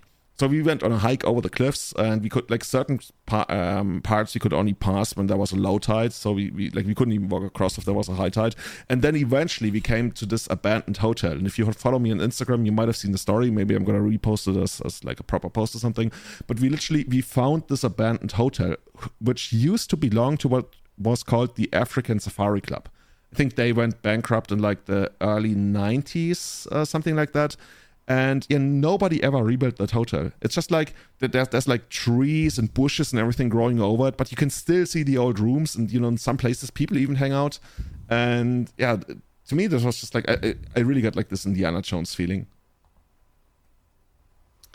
Cool, But cool. yeah, Yeah, that, yeah. Was, that was Kenya. All right, I, we'll, I we'll want to go go to back. Kenya one day. It's crazy. Yeah, welcome back. But it's I think I think like everything you just said, like it sounds so good, but you you probably have to just go there to yeah, like to fully understand it. I, I, I don't I don't like I I- I understand the words that were coming out of your mouth, but it's it's just not you know I, I can only like half imagine like you know I, I yeah. Yeah, don't know. especially the feeling. The feeling is the hardest to really get across because it's. Uh, I think when Yeah. when Callum mentioned earlier that when you're touring, you completely lose track of like what's going on. And I've had the same. Like Right. literally, my people in Germany, uh, like either my my boss or friends or or my family, they were talking about weekdays. They were like, "Hey, Julian, so on Wednesday or on Saturday, uh, well, on Monday," and I was like. Guys, I have absolutely no idea which time, which day of the week it is. Like, I could look it up, and if it's important, I will. But I literally, I have no idea which day of the week it is. You can do because- like work days are an illusion. Right. Yeah. y- y- I did did work. Like it's, I still did work um, quite a Uh-huh. lot, but it's just like you can't hold it against me when, especially during that time um, when I was there. Work was absolutely fun and just like the greatest. Yeah. And yeah, I. If it was up to me, I'd, I'd pack my bags and go straight back to Kenya. yeah. Oh, I yeah. said the same at the end of it. Like all the other guys were tired. And I was like, man, I'll do this for another month. Just Sick. get, Yeah, get back yeah. on the horse. Yeah. I, I- you know what I loved? I just also loved um, seeing how my colleagues, like a lot of my colleagues, um, are not from Kenya. Like half of them are, uh, I think, like some something like half. But the other other half is not. Like they are like Germans or uh, one is a, a Spanish girl. Um, we have a girl from. Uh, Alabama, actually. I don't know why I'm laughing, but it's just like she she showed me her favorite knife, and I felt like, oh, this is the most Alabama thing I could imagine. and yeah, everybody like created their own little life there in Kenya. Some of them have been there for like ten plus years, and they literally like this is. I guess it's not their proper home, but they they kind of made it their home. And uh, like when I arrived there, uh, uh, one of them like she took me out to Watamu because I know Watamu, which is the next city, but I've I only know the touristy part of Watamu, right? Where, can you buy sunscreen? By the way, for twenty euros. Holy fuck! Like who buys sunscreen for twenty euros? But it was imported, I guess. Uh, whatever but I didn't know like the proper Watamu. And then like we went down to to like this place where there's like an ice cream parlor, and she tells me, "Oh, this is an Italian lady, and she makes the most amazing ice cream." But now she got divorced from her husband, and he opened that that Italian restaurant over there. And now he took her ice cream recipe, and now he's making the ice cream. Like, wow, this is this is just like. This is the, the Watamu, the drama show or something, and the, the daily soap. And I, I just got a tiny glimpse of that because I was there for two and a half weeks, and and that tiny glimpse left me hungry for way more. So when are you going back? Well, kind of like in October, um, because that's when the next trip is coming down. That's when cool. um, a lot of our divers are coming back down. But yeah, I've said it before. If it was up to me, I would love to be there for like month upon month and, and Yeah. just like live a It- completely different life. It sounds like somewhere where you could really get settled into staying somewhere, and like it's so immersive and yeah. I yeah, could- I, also just like love how it's cool. Like the people there, like yes, there's people who, who will like obviously be like, hey, can you help me out with money? I mean, that's that I- can't hold that against them. But uh, usually, like the the stereotype or the prejudice about especially Africa is like, oh, there's poverty everywhere and everybody's trying to scam and steal from you, yada yada yada. Right? Uh, at, at least that's what I deal with when when customers come to me and they're like, okay, well, I want to go to Kenya, and usually it's the husband who is like, oh, but there's crime and this and that and that, and yeah but really not nearly as much as most people would believe, at least in East Africa. I, I really can't speak for the other areas. I don't know, like, I'm not really an expert on that. But especially when it comes to Kenya, especially when it comes to our part of Kenya, it really felt like, I guess I'm somewhat romanticizing it, but it really felt like, like, good and, and people were honest and everything. And it's, it's just like, it, it, I I loved it. Absolutely. Yeah. By the way, Kenya is absolutely technically advanced. It's like way beyond anything we have in Germany. Mhm. it's just, You're, you, you're looking your everybody, sauerkrauts. yeah, no, no but ev- everything is so insanely technologically advanced. Not everything, I guess that's pushing it, but especially when it comes to payment. You gotta imagine. So we, we are on the beach, right? And there's a couple of beach boys, and the beach boys, they, some of them have have special special skills. I want to say so, um, especially when it comes to kite surfing. Some of them really know how kite surfing works. So what they do is, uh, once you're done, or when, even when you want to start kite surfing, they set up all of your equipment because apparently it takes quite a bit. You have to like pump up the kite and everything, and and rope everything together, and, and that takes a little bit of time. And they do that for you. And after you are done kiting, they roll it back up again. And the coolest thing is, uh, one of my colleagues um, who works there, he, he was like, okay, thank you very much. And I was like, hey, shouldn't we give them money because they helped us out? And he was like, well, I just did. And he pulls out his phone and he just like makes like two or three clicks. And, and he told me, okay, now I sent that guy, I don't know, 20 euros or something. And, and to me, that's just like, that blows my mind because they, they have this system. It's called M-Pesa. I think Pesa means money in Swahili and M-Pesa for like mobile money. And he, he had that guy saved in his phone already. It's kind of like PayPal, but without the shittiness and the crazy billionaire. I actually, I, I don't know who actually mm-hmm. backs M-Pesa, but literally every single person in Kenya has that. It, it, it's kind of like a replacement for a bank account. Like even even if you go like to, to, to the shittiest part of Watamu and, and there's somebody selling you something and you think like, oh, they're probably like maybe even homeless or what is it? They will have M-Pesa and you can give them money through M-Pesa. And j- j- to, to me, it's, it's the future. It's absolutely, it has been around for over 10 years, for over 15 years by now. And uh, I, I, it, it's- it's so cool. It's so cool. Like nobody uses cash, like nobody uses like credit cards or anything. It's all M-Pesa. Sounds useful. Yeah, and, and now uh, even I have an M-Pesa account. I I have a I have a Kenyan SIM card now, and I can I can kind of I can send you money just like just Do like it. that. I dare you. I dare you send me money. No, but but Yeah. seriously, it's, it's not even like for everyday stuff. Like even when people like when they pay big hotel bills, like thousands of dollars or something, that they use that. It's it's yeah. Yeah, like wait, like waiting for the GP where you can sign up with M-Pesa. You definitely could do that. You absolutely could do it. Like you, I can't put in words how that system is literally everywhere. Like I, I- I wouldn't even be surprised if like some of the younger kids they wouldn't even know how cash money actually looks like because it's all in Pesa. Wow. anyway, Yeah. cool. back to reality. Speaking of money, people won prizes at tournaments recently. Were there any big tournaments recently? Uh, I, I've heard of a couple. Um, Callum, holy shit! this is man. No, I love you, segue. man. The This was good. This was good. keep going. Keep going. Um, yeah. So jokes aside, that was amazing to hear about Kenya. Um, there was four seasons in Bologna recently. So for those that don't know, um, Four Seasons is like a huge kind of eternal themed uh, tournament. They run, I believe, for a year because four seasons, you know, get it. And um, this one just got like tons of hype. There was, do you guys remember there was three hundred and something or four hundred something Yeah, legacy three- players? Three hundred and ninety-three players. Three hundred ninety-three legacy players. Let's call it In the- 400 then. This Yeah, is the biggest Main tournaments event, in a long time. That's huge. And like their modern event was massive as well. They also had a team event going. It's a whole like weekend thing. Get there on Friday afternoon, like or you can play on Friday, Saturday and Sunday. Massive, massive events. And I I know a bunch of friends from London travelled for it. Um, I know people went from all different countries and stuff. So I could see the next one being even bigger. So anyone that's looking to play Legacy in Europe, Italy's always been like the the hotspot of Legacy in our opinion. But this one was just massive. So um, we're going to run through the top eight, and they also had an invitational, which we'll run through the wing deck as well, and um, then just talk about like our eh, like impressions of what we saw on Twitter and stuff about it. So on, I'm not sure which day it was, maybe the Friday. They had an invitational. Um, do you guys know what you needed to get into the invitational? I think you need to be Italian and play Legacy or something. I think that's how it works. Cool. Yeah. Like all these Italian events, they always have like the special Legacy um, invitational. And as I was told, I think you can qualify for it. But somebody else told me you also get like an invite if you're like a famous Italian Legacy player. Okay. I, I think like Claudio Bonanni probably gets invites to all of them ever since Yeah, he won yeah. the GP. Yeah. So I guess like yeah, known players or good players and stuff. So it's you know you, you're going to be playing against good players in this. So the winner was um, Nosman MTG, who um, aka Gianmarco Pagana. He won with his like um, I guess like paradigm shift Thassa's Oracle Thought Lash Jace Wielder of Mysteries deck. So you basically self mill and win with Thassa's Oracle or Jace. So it's it's the cooler self mill deck. Doomsday's kind of cool, but like this is this is way cooler.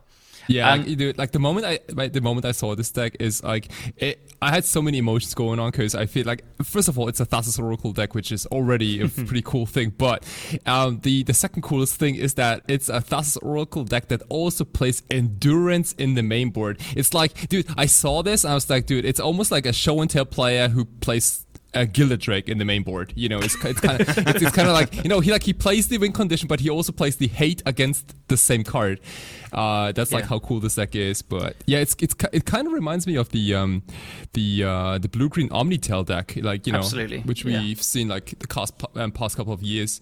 But instead of using the the show and tell mechanic, it's it's technically the paradigm shift and Thassa's Oracle or the thought lash, which is uh, uh, the, one of the most complicated card to play against, I think, because it has like this, this zero mana activated ability. Yes. Yeah, it's- how, how does it actually work? Like it's like so four it's, mana. It's four mana, so two and two blue. It's an enchantment, and as a cumulative upkeep, exile the top card of your library. So you'll do one, then two, then three, etc. And you can pay zero mana, and it's an activated ability to exile the top card of your library, prevent the next one damage that be dealt to you. So it's like gain forty or fifty life in a nutshell as well.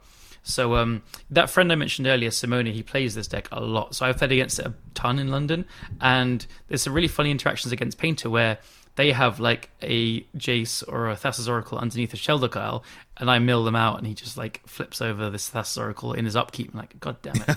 Oh wow! yeah. So it's.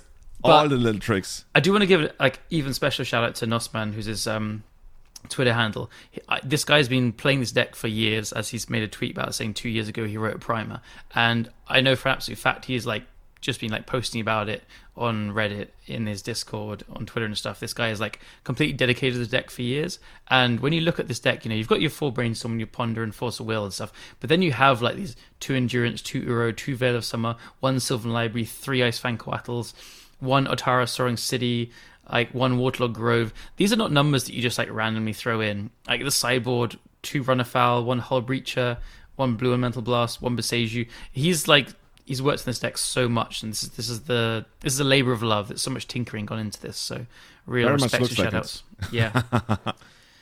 So That, that's what, cool. what James Su calls the Japanese school of deck buildings. Like all the three, four offs become three offs, and like all the, uh, the two offs become one offs, and yeah, that's that's how you arrive at a list like that. Yeah, I love it. So By the way, Kai, you taught us about how to pro, uh, properly pronounce that that Soaring City. What what is it called? Yeah, I, I, so um, everyone says um, how, how do you say like is, everyone says like Otawara. Oh, yeah, it says, think- says Otawara, but it's actually Otawara. Uh-huh. The like like you you kind of like stretch the O, but it's so like no yeah no one says that. Does that actually mean anything? Um, I gotta. I, I think it's it's just a name, but I think it's like like big. Um, Probably field. soaring city. No, no I, I think yeah, like no, no. um, always, always the kanji for for like for big, and then und uh, Vara that there's something with like a field, I think, and then something else. But it's it's it's it's a name, you know. It's like Boseiju or Yeah, like anything yeah, else. It's you can't really describe them. But, cool. um, but yeah, like a lot of utility lands, also like the three Shelldock Isles that kind of like you know they, they caught my eye. And so really really cool techs. um also with the the um lotus like full set of lotus petals and the combination of lotus petal and malevolent hermit um which i've also like witnessed you know like yesterday is a pretty strong combination on turn two when you where you go malevolent hermit and you have the lotus petal ready to you know just pop off the the hermit immediately um things like that i think yeah this this deck might look a little clunky but i think it plays out quite nicely in actual games Yeah, um, I've seen it go just like quite often. They just go like turn one, lows pedal, land, play the um the paradigm shift, turn two oracle. Like, yeah, and they have force will backup sometimes. The deck can be clunky, and I think you know it's especially he's recognized that it can be clunky by saying, right, I'm going to be a mid-range deck when I need to be as well. There's two Uros, two endurance, and as I said, you have the force wills for some um, permission. But I think the deck is, you know, it's it looks kind of funny and janky. It's like a cool combo. It's actually pretty powerful. It is legit pretty good, I think. And he proved himself as well. Like he beat what must have been like a pretty tough uh, bunch of people in the Invitational. Yeah, yeah, that that's basically how it works in Italy, right? I, I wonder how like inbred the metagame is. Uh, on the other hand, like if if everybody's trying to metagame against everybody else, then it's probably better to just like stick to something powerful Kind of. and I mean, not try to. Yeah, Italy loves blue decks. There's probably loads of Pyroblasts, and he's playing a mono blue combo deck al- almost. yeah So- Italy always used to be like like Miracle City. Yeah, yeah, yeah. Yeah, well, So- at least like Jeskai, I think like the Jeskai colors were Yeah, have yeah, always yeah. been like very very present in Italy. Yeah, Absolutely. Awesome. So well done. And should we look at the uh, the main event top eight, which Yeah. was just star studded? Holy moly! Yeah, uh, honestly, like I saw somebody on Twitter say something because you know some of the decks in, in that top eight are not exactly what people were expecting in 2022, and It's an amazing I- top I, I saw somebody on Twitter saying something al- along the lines of like, "Oh, sometimes you know you don't need to play good, you don't need to play well, you just gotta get lucky." And literally, you look at the names in the top eight: Javi Dominguez, Andrea Mengucci. Uh, Thomas Marr, uh, Angelo Cadai, and, and sorry for the other guys that Marco whom Pescatori is. Um, Oh yeah, yeah, yeah, that guy as well, right? uh, yeah. Um, oh, I've forgotten the name. God damn it, the shadow guy. That Yeah. shadow guy. Yeah, yeah, yeah, exactly. they simply they, they simply got lucky. yeah, yeah, Like this is probably the worst event in the last five years or so you could have picked for making that comment because this is Right. like literally almost all juggernauts and maybe some stacked. juggernauts I just don't It is. recognize. It's it's True Hero. That's the one. It's Oh, Marco that's true. Hero. Marco Pescator. Yeah. Oh, because the name sounded so familiar, but I didn't Yeah, know it was him. Yep, yep. Just lucky as well. That guy. Just really lucky. yeah, look at that guy. There's another guy in top eight, uh, Ronnie Bla- Blazer, Blazer, Yeah. uh, and he also top eighted uh, an MKM series in Bologna a couple of years ago. So yeah, this is I recognize the name Tubo as well. He wrote a tournament report. Like, yeah, it's just. And then we have fucking Merfolk. Every time we do one of these things, we're just like, we, we get hyped up about Merfolk, me and Julian. It's like, oh my Yeah. god, Merfolk's actually pretty good. So yeah, hell yeah, Merfolk in the top four. Let's. I think like the, the last couple of episodes we have hyped up uh, Ether Vial deck so much in all shapes and colors. Are you gonna leave the It- it's- podcast it's, already? It's, it's kind of it's kind of unreal, dude. Yeah. So we're getting carried away. Let's let's do a quick run through of the actual top eight. So in first place we had Javier Dominguez, very lucky player, on Cephalid Breakfast. in second place, Andrea Mengucci on Eight Cast. Third place, Marco Pescatori, who is True Hero on Death Shadow. Um, fourth place, Davido Shiasaru in Merfolk. Fifth place, Thomas Marr. It says Grix Control, but it's actually four color control. basically Czech pile. Yeah. Then we have Ronnie Blazer on Selesnya Depths, and we have Tubo on Blue Red Delver, and then Angelo Kadai on like Jeskai Control. Um, so yeah, all one. I'm still in awe about how Star started at top eight. Sorry, guys. I'm Yeah. just like I still need to take it all in. I knew there were a lot of like big names, but then I, I only just today realized there's Thomas Thomas Mar in the top eight as well. Yeah, it's it's amazing players, but it's also like each deck is just one of as well, and like. Would you have um, Cephalid Breakfast winning it? Would you have Merfolk in the top eight? Would you Well, have? Cephalid Breakfast has actually been like pretty good on Magic Online recently, right? Javier has been pushing it a lot. it has, but Uh, you still, yeah. I would still Yeah. think like, oh yeah, there's gonna be like three Jeskai decks, three Delvers, and like, Yeah, that's true. That's true. Dude, not at all. and also, like you know, if you, if you guys watch the stream, I think the the winning in for this uh uh for this tournament was uh Tomas Mara on this um, four color Czech pile control deck against literally Canadian threshold. It was like it was Rock Delver. It was without Nimble Mongoose. It, I think it played. It was like Tarmogoyf, uh, Oh, okay. Dragon Rage Channeler, and Murktide and things like that. But it was a Stifle Wasteland type of deck. You know, like You know in- what? in Thomas's Rock- deck is really cold to Nimble Mongoose, actually. it just yeah. has Strix. Is that straight up Strix? Is it just Yeah. that? Yeah. That's it. Yeah. Bring back the goose. Bring back the goose. Oh baby. man, telling you, nimble. Okay. I guess there's two plague engineers kind of as well, but yeah. Look at that deck, by the way. This is this is just some people call it the Mona Lisa. I just want to pull. Well, I'm not gonna say what I'm gonna call it, but this is this is just like you, you have this Grixis deck, and then he's like, you know what? I'm gonna splash like four swords to plowshares and two prismatic ending, and by the way, also Teferi Time Raveler. Is it even a Grixis deck? I don't even know. Like, where, It's it's just a four color Czech pile, I guess. But my favorite thing is he's finally embraced like I mean he always has, but this is just the win cons of four Strix, four Snapcaster, and like one Jace kind of. Four Strix, four Snapcaster is the win condition. That's it. Even after sideboarding, plague engineers, I guess. But yeah, this is, this is engineers. insane. There's, there's just so much removal. So he has like th- he has the signature three Inquisition, three Hymn. Very often there's like one thoughts used to go along with it, but that's gone. And then yeah, four swords, two prismatic ending, one Kolaghan's command. yeah, I guess the four, three four expressive iterations, tho- those really make the deck, right? Yeah. yeah. This is But I feel insane. like yeah, but I feel it. like like like always like the the one thing that stood out to so many players at first and when like the initial uh, um, Czech pile came out was like the, I, I think I think a, s- a single copy of lightning bolt I think or something like that like it was, Yeah. it was a, like a really like weird number I swear on, that like, one lightning bolts. bolt killed so many people, like bolt, snap bolt, so many times. yeah. Yeah, but but like in speaking of Jackpot, I think he he did cut the green, right? Basically, the white replaced the green. if, if I'm seeing it correctly. Because he was playing green for Oko when that was legal, and then I think, as far as I remember, from what we've seen, as soon Yeah, as well, that's Oko why was Shaman banned, and and Yeah, and that and kind Decay of stuff. and stuff. But then as soon as Deathrite and then Oko was banned, White is just better because Teferi and Swords and now Prismatic Ending. Yeah. But yeah, I'm just so happy that that I- think that ah, don't take my word for it, but I think the top eight split. I think uh, the top four split. I think the top eight. Somebody didn't want to split, and then they played the the quarterfinals. And I think they split the top four, but I could be wrong. Maybe maybe they also did the thing where you like sp- split the play. Sorry, I can't talk. Split the prices for the top four, and then still play it out for for like the glory. I want to say so. I don't want to take away anything from Javi getting first place because that's just like, you, you know how Javi and Andrea are just like very very good friends. And Yeah, yeah. We have this 400 people uh, event, and then like those two guys finished in first and Yeah. second place. That's just They- like I think cool. I think they also played in this uh, in the same team the, the day or the two two days They did, before. they did, in the, in yeah. the team event. You know, like how They had, crazy like, is that? 90 you know, Yeah, they had like 93 teams, and, and these guys make it all the way to the top in the singles event. By the way, can we quickly talk about that Cephalid Breakfast deck? Because now that I've opened it, it actually looks somewhat different from what I've seen on Magic Online. Like there's there's two Esper Sentinels in there. And I remember Andrea actually said when he was on the podcast. You remember in January, he th- he said that he thinks Esper Sentinel is actually underplayed in Legacy because it's basically one mana Thalia. Kind of. oh, I'm gonna have to disagree a little bit. I've I've tried it in some like blue white tempo mentor decks and stuff, and it's it's kind of cool. Um, I th- I do think it's really powerful, but um, the way artifact decks are posed at the moment in the format, like if you just look at Thomas Mars deck, he even he has two meltdowns in the sideboard. So I think like there's like s- there's some yeah. white based artifact decks that are really powerful, but they're not as good as eight cast or the red uh, painter decks, I guess, at fighting the hate that people bring at the moment. But if people for some reason stopped playing meltdowns and stuff, then I think Esper Sentinel does get very good and is a really strong the, card. the way I understood him um, was basically like Esper Sentinel all by itself, like not in an artifact theme, but Okay. just like in a straight up like creature deck, like like what we have here. I guess you, you just need the pressure. You need people to have to play into it, Yeah, which this yeah. deck does. So I was trying play, maybe playing it in decks that didn't apply enough pressure. It is very powerful.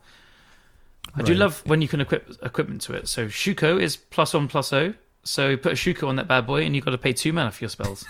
the synergies are through the roof. Yeah. They, oh, but this is this. I, I I'm still not fully on board with playing Yorion, but apparently that's like good. Uh, I still am like uh, eight, paying basically eight mana over two turns to get like a four five. Yeah. Okay, four five fly. A- Anyway, anyway, I I understand. I do why think Yorion the is Esper good. Sentinels, the S- Sentinels are new. I remember us talking about he won a challenge, I think, or a top eight one, Yeah. and we did talk about the differences where like there was no Cavern of Souls anymore, and obviously there's Yorion, so it's more main deck.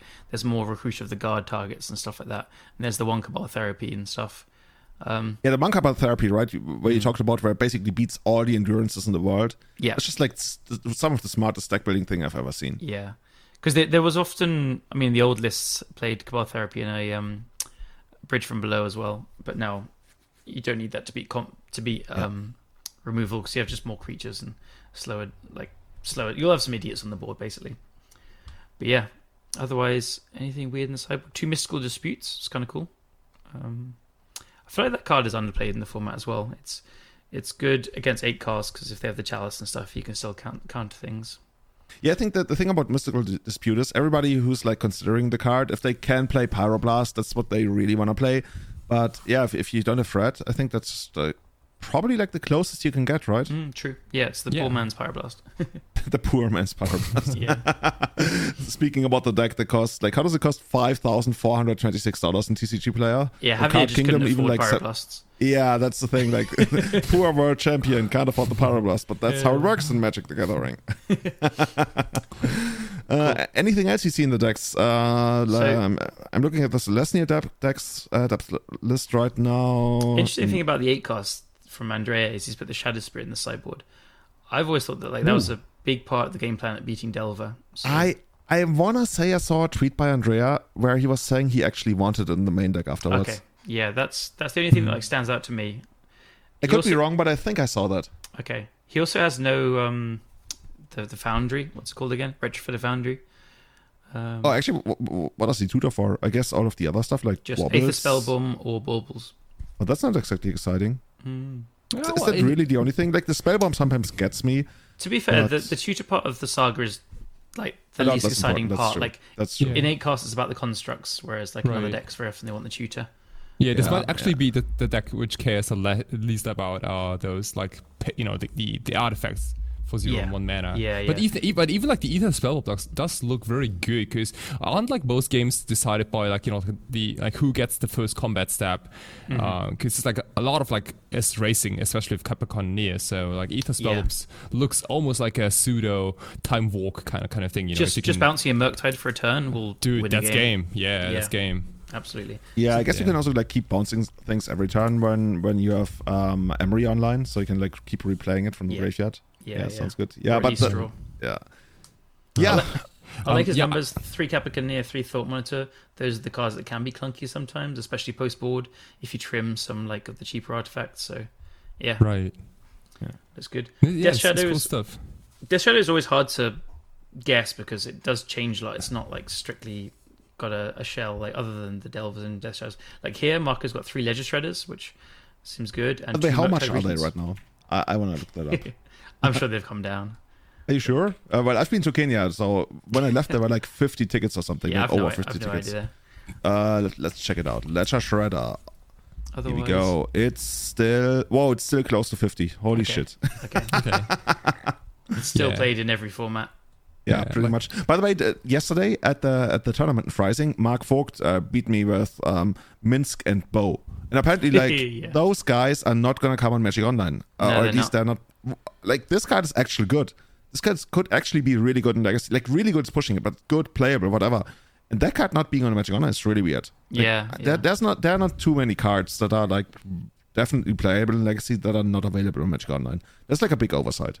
Speaking of Ledger Shredder, shout outs to Pietro 10 who top who top forward the Legacy Challenge on Sunday with Phoenix and Ledger Shredders. That card is sick in that Ooh, deck. I think you were Hell talking yeah. about that even. Mm. Like I think you were talking about that card like being potentially playable in Phoenix. yeah, when- that was my it time. first first Ah. reaction was like, it seems sick, but I haven't got around to playing it yet because I was away for a month. But yeah, seems sick there. And it's a bird as well, so you can have birds. Is there any kind of synergy? Like birds, birds are, s- as a creature type, I really like birds, but like all of the bird lords suck. There's like nothing really hey, cool. don't talk about Pride of the Clouds like that. Oh, is, is that even a bird? It's not, but it's a basically a bird hey, it is. It gives flying creatures buffs and stuff. Get out of here! It's totally a bird. Cool. Yeah, yeah, yeah. so yeah, and then I'm looking at I'm looking at Angelo's deck right now, and this is basically a, a Callum deck. Like Callum, didn't you like create this deck like a year ago or two? Like like No, Shark Typhoons, Narsets. Teferis. No. I, I played Shark Typhoon in Standstill, and then it was kind of. Oh, yeah, that was- that's I think that was a kind of obvious to slot in. I didn't do the uh, Narset Hullbreacher Days Undoing stuff. I've been I've been kind of off the fair blue decks for a while. I got to be Right. honest. Yeah, But, I- um, I think yeah, ever since you fell in love with Painter, like there, there's nothing else for you left. Like you're Pretty much. mad. Like y- your your hot affair with Painter turned to like a marriage. don't know a multi-decade wedding, marriage, everything. It's weird. Probably because have kids now. I usually just like play a deck for a month and then I'm on to the next. But yeah, here we are. yeah, that's that's how you know you found the one. I got painter kids. Cool, cool. Yeah. Some so this inter- is interesting pro- things about this. He has three dress downs, which is quite a lot. You often see like one or two. Yeah.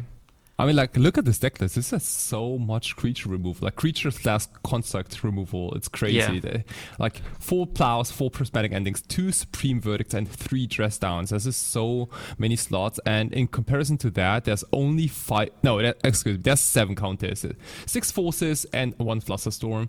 I think that the, that the part I really like about this deck list is that like it plays um, only a single copy of Days Undoing, and alongside four Narsets. Like he's not even like pushing it, you know. Like he's, he's kind of like just being a Jeskai control deck, which occasionally might get you with the with the one Days Undoing, but it's like Yeah. always like threatening the kill, but it probably almost never happens, kind kind of kind of thing. it's such a powerful angle to have because you know part of the thing about control decks is they their late game is always the same. They ca- out card advantage you. Um, Yeah. So decks can go over the top of that. Like Cloud Post is the most typical example. But if you have like one day's undoing in there, you have your ponders, your brainstorms, your Narsets, and your Jace, and you have so much card filtering and stuff. You can find this this one of, and it's there for a very specific reason. And it's like this like lights out card against a lot of decks. So it's it's I love the one of as well. Two, you can like risk drawing two, and then you're just going to lose if you draw two of this card. Yeah, like yeah, im- yeah. Imagine like Desmond doing in your opening hand. It is a control deck. I don't know. That's yeah. Oh, yikes. Yeah. Other interesting Yeah. thing is no Mystic Sanctuary. You often expect it in these decks, but not here. Is it Oh, one- one- wow. once again like basic land city, like Yeah, four islands, one Four? Vista. Yeah, Four Vistas. Uh, four Vista means he's chosen two planes, one mountain over Sanctuary, essentially. I think.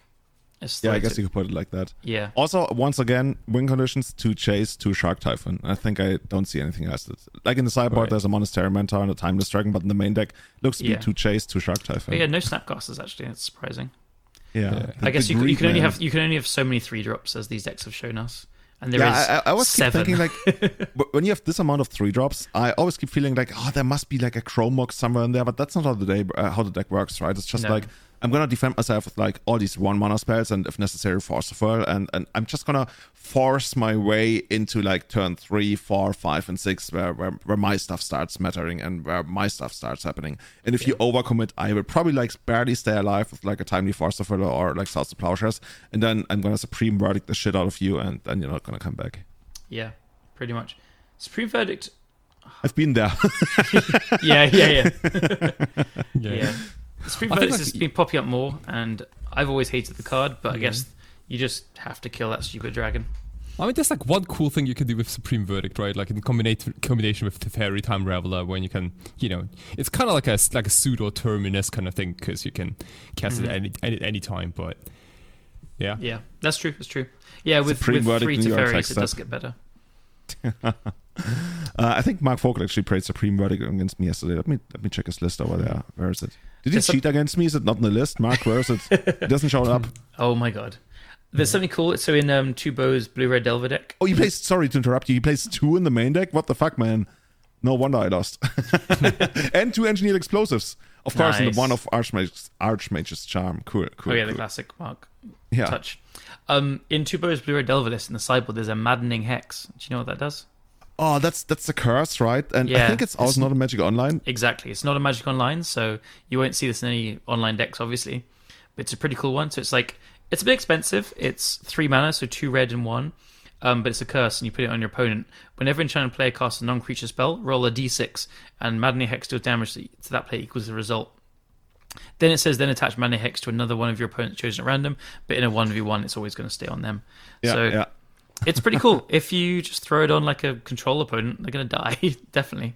pretty much. I, I remember when we were talking about the card on Discord because somebody on our Discord was asking, so why is this not seeing more play in Legacy? Like I was making a complete idiot out of myself by being like, well, this reason and that reason, and then somebody else showed up and was like, it's just not a Magic Online. yeah. yeah. Going back to Minsc and Boo, yeah, this card could also be relevant, and apparently it's not a Magic Online. Yeah, no, I like it though. It, it's it's really Yeah. powerful effect. I remember, like, I think it must have been like the, the last one or two weeks in Japan. Um, I saw this card in four color control decks uh, for the mirror game too, because they have like, you know, it's basically just st- uh, sticking this card and trying to protect it, and that's that will probably decide the game because like so many, there's like so much dirtling and also like so much um, life that gets paid with Sylvan libraries. Like this Maddening Hex is, is kind of like doing a lot of work in those uh, mirrors, and you can you can't really pyroblast. I guess you can prismatic ending it, but it's also like post sideboard where you really don't have that many prismatic endings maybe left in. I don't know, like. It's, that it's crazy, like yeah, Because I guess the other thing that's like in a similar spot in people's sideboards is the Court of Cunning, but that does get pyroblasted, and you can just like get hit and steal the monarch as well. This one circumvents those two Right, angles. So yeah, Oh, it does get ending, You but know- otherwise, yeah, I like it. there Japan as is so far ahead of us in cursing technology. It, it's kind of crazy. Like I, I absolutely love that idea of like using that for mirror matches. yeah, that's, that was great. So that's called C. Um, should I get the depths deck? Or anything? Oh, it's it's like um Naya depths, flashing red. Yeah, I guess, I guess that's what they usually do, like in the sideboard for Yeah. like a couple of blasts. That's usually what. Yeah, there is like three pyroblast, one elemental blast. Yeah, Yeah. I guess these days you, you're automatically now, um, Naya if, if you're posted as like Selesnya green white, Fair then enough. Almost the assumption that there's usually like one, yeah, one tiger there it is, and okay, they also have plateau, makes sense. I love to see the Tower of the Magistrate in the sideboard. It's such a good tech piece. So I, I thought it was like to unequip equipment, but I think one of you guys told me it's, it also helps uh, against eight cast to just like get get through all of the Thopter tokens, right? Exactly. That's the main reason I think. Yeah, yeah. um, Yeah. Because otherwise, Yeah. Sai is basically GG. it's really funny. Sorry. Oh yeah, actually, you're never Yeah. getting past that, right? Exactly. Yeah. I guess you could just like a, that. You need a blast zone, but you need to like I don't know thespian stage the blast zone. Yeah, and I you think, need to you need to like pyroblast the Sai, and then you need to thespian stage the blast zone, so it has zero counters, and then pop that blast zone. Oh man, that's like so many extra steps. Yeah, yeah. and, and by that like day two of the GP is starting Or you just something. like crop Yeah. rotation or knight up the tower, and you like, bing, you're done. Oh man, that's oh, like so cool. I, Yeah. I have pretty much almost all of the cards, like two Savannah. Oh, I, I just like I can't myself to register Plateau and Legacy. I think I've never done it. my Oi, entire oi, life. oi! Plateau's beautiful. Get out of No, here. no, no. No. Like there's there- there's like three lands I really can't get myself to play in Legacy. And that's Plateau, that's Badlands, and that's Scrubland. Those are just like I, I love blue, I love green, I love white. I, I just can't play those cards, uh, those lands. Like it's it's ah, it's, it's such a hard, tough sell to me. Anyway, I, I'm kind of like in this weird spot where um after not playing Legacy for the last three weeks, I I don't feel attached to any kind of deck. I feel like I could just like come into it and play anything, and by that I'm probably gonna pl- start playing Brewer Diver again or something. But yeah, uh, guys, I want to just very quickly before we finish, just give a uh, shout, yeah, we, shout out we to got a lot more. Merfolk We got a lot more to talk about actually. Just just Merfolk. Um, there's two group of Phyresis, Phyresis in the sideboard, which I love. Three mana instant, gain control of target equipment, and then you attach attach a germ to it. Oh, that, that that's like the the, the, the image of the the blue and green. Yeah, I got Yeah, it here. I think that's cool. it looks absolute. That's so such cool artwork. Yeah, and also there's um there's a new Merfolk Tide Shaper in here, which like turns lands into islands, and it's also a Chalice build, which you don't always see for Merfolk. So Yeah, it's a Chalice build, and they are not playing uh, no Mutavault, Mutavault. right? Yeah, yeah. I think you often choose like Wasteland or Mutavault because for a monocolor deck, the mana is often very bad. It's quite funny. Yeah, yeah. It's, it's probably like the worst one color mana base in, in all of Legacy, Yeah. and has been for over a decade. Yeah. but yeah, back to not knowing what to play. I gotta say, I saw a really cool um, approach to elves by Newton today. Um, I'm Oh, was that the looking. Yorion version with like um, what's it called? Swift Uh, reconfiguration and unlicensed- devoted druid? Ah, yeah, that's exactly the Yeah, one. Yeah, it's pretty cool. How did it work out? Did it play well? yeah, he said he got a trophy and then was 4-0 and lost the last round. So pretty good. Oh you, no. you know, it's kind of funny. Like when you play Fs and you feel like, okay, they they what is that? And then all of a sudden, like infinite combo. Here Yeah. we go. So I'm gonna give that a try. But Julian, just play play painter. Yeah, well, I, I was actually thinking about playing because I really, really want to build like a, a proper legacy deck in, in paper again. And I Oh, could okay. see myself playing Painter. Yeah, it's a beautiful deck. But I could also see you playing green white depths. Actually, it's it's very you. You could, Yeah. you, you- could not see me playing like Cutthroat, Delver, Tryhard, Spike It Out. No. No, you, you know what happened to Not, me not, actually at the I know you like it, but like I think you get bored of that. I get bored of that. I could, yeah, that's actually like that, that's a backhand compliment, kind of like. Yeah. you get bored of winning. Yeah, well. but you win. uh, you, you know what somebody actually said to me at the tournament in Freising yesterday, and, and I felt like my life as a Magic player has come full circle at that point. I was playing elves yesterday, and one of the guys I didn't know him, but I've seen him around, uh, and he he basically told me, "Oh, you're playing elves today." I was like, "Yeah, yeah, I borrowed it." And he's like, "Huh? You usually play other decks, don't you?" I was like, "Whoa!" Like Damn. Ha- has this episode of my life ended where I'm like the elves player? Where I'm like just like, oh, you play other decks, right? I've seen you play Delver. And it's like, oh, you play elves now. Like, whereas for like the past uh, at this point nine years, it's always like, oh, of course he plays elves. Of course he Yeah. plays elves. But I've streamed a lot of non-elves recently, and yeah, Hmm. I just felt like, oh wow, next step in my life. You also had your Omni-Tell flirtations and you had your miracles flirtations. Yeah, yeah, but the Years Omni-Tell ago. flirtations that was like a weird period, like in 2012. and Yeah, was just like it was like that on and off girlfriend that you know is not good for you, but you every once again you feel like I gotta give it a try. It's just like so. Right. pow- Well, I'm not exactly falling for powerful girls, but yeah, in that case it was a very powerful green and Mm. white and red girl. girl. Yeah. Uh, and speaking of powerful cards, um, Callum, you inserted something into our show notes. A tiny little cat that apparently is good in Legacy, like a four mana tutu. G- Yeah. t- tell us more about that. That's it. It's for my tutu, but it's got a cute cat on the picture. Oh, But that's it's also- Okay. By the way, if you want to support the podcast now, seriously, So actually, before I tell you what the card does, do you want to read the flavor text? isn't she the cutest thing you've almost seen? I love it. Oh, so man. Displacer Kitten is like this weird picture of a very cute cat, but it's like tentacles as well. And the idea is like, you know, displace you can't see it, sometimes you can. So this card is really powerful. Really, really powerful. It's a three in the blue for a 2 2 creature cat beast. And as an ability, avoidance. Whenever you cast a non-creature spell, exile up to one target non-land permanent you control, then return that card to the battlefield under its own owner's control. So I've like also been away for months. I've been a bit out of the loop, but um, people like Anurag and XJ Cloud and stuff have been brewing with this deck, and they've been come up with some amazing stuff. So there's In leg- so, sorry to interrupt you there. In Legacy? yes, this is in Because an- this card like screams at me. It could be in vintage as well. I'm sure Justin has also played it in vintage. But in Legacy, there's a bunch of combos. So this card combos with um, Teferi. So if you have like a zero mana artifact and Teferi and this, you can Teferi, bounce the artifact, you draw a card, you play the artifact again, bounce the Teferi, reset it, minus three on the artifact again, and you draw your whole deck. Um, oh, whoa, whoa, whoa, whoa, whoa, too fast for me. Like, how, how do you get the extra mana to replay the Teferi? You don't replay it; it just blinks a permanent. Oh, you blink it and Right. use it again. Oh, Yeah. oh, oh, oh, oh, this card is insane, man. And Teferi stops them from interacting. So Teferi plus a zero mana artifact like a Lotus Petal or a Bauble or something, that draws your whole deck. So you can do things like that. This card combos with Karn. It's just a one card combo with Karn. So if you have Karn in play, you minus it, get a Lion's Eye Diamond from your sideboard, play the Lion's Eye Diamond, blink the Karn. Then you can get either another Lion's Eye Diamond or you can get like a Tormod's Crypt or something. And you, um, how do you do it? You crack the LED and then you exile something. You know what? I can't remember how the combo It's one of those combo decks where you just like you need a proper map to, to like fully execute the plan. Yes, no, no, no, sorry. Like, it's I somewhere got in it. there. I just know. I got it. I got it. I got it. So you crack the LED for three mana, and you sacrifice the Tormod's Crypt, targeting yourself. You exile the Lion's Eye Diamond from there, and then you can um, minus two to get the Lion's Eye Diamond from exile because you've exiled it with the Tormod's Crypt. You play the Lion's Eye Diamond again. The kitten does the Karn again, and then he uh, where's the Tormod's Crypt gone? Oh, it's sacrificed. It itself. It exiled itself. So you can minus two to grab the Tormod's Crypt again, and then you loop the LED, netting three mana each time. So yeah, as long as you have a Then Tormod's Crypt, eventually you just like do something with the Karn and kill them. Yes, you have a, yeah. Then you have a Walking Ballista in your sideboard or a lattice, whatever. So with just a Karn and a kitten in play, and then a Lion's Eye Diamond and Tormod's Crypt and a wing edition in your sideboard, that's a win. Um, you see why I think this is like a vintage thing? yeah, yeah, of course. I mean, I, I think you can do the same things in Vintage, and you just have even more fast mana with Moxen. And last night, Anurag was streaming, like, I think him and Marcus were talking, basically.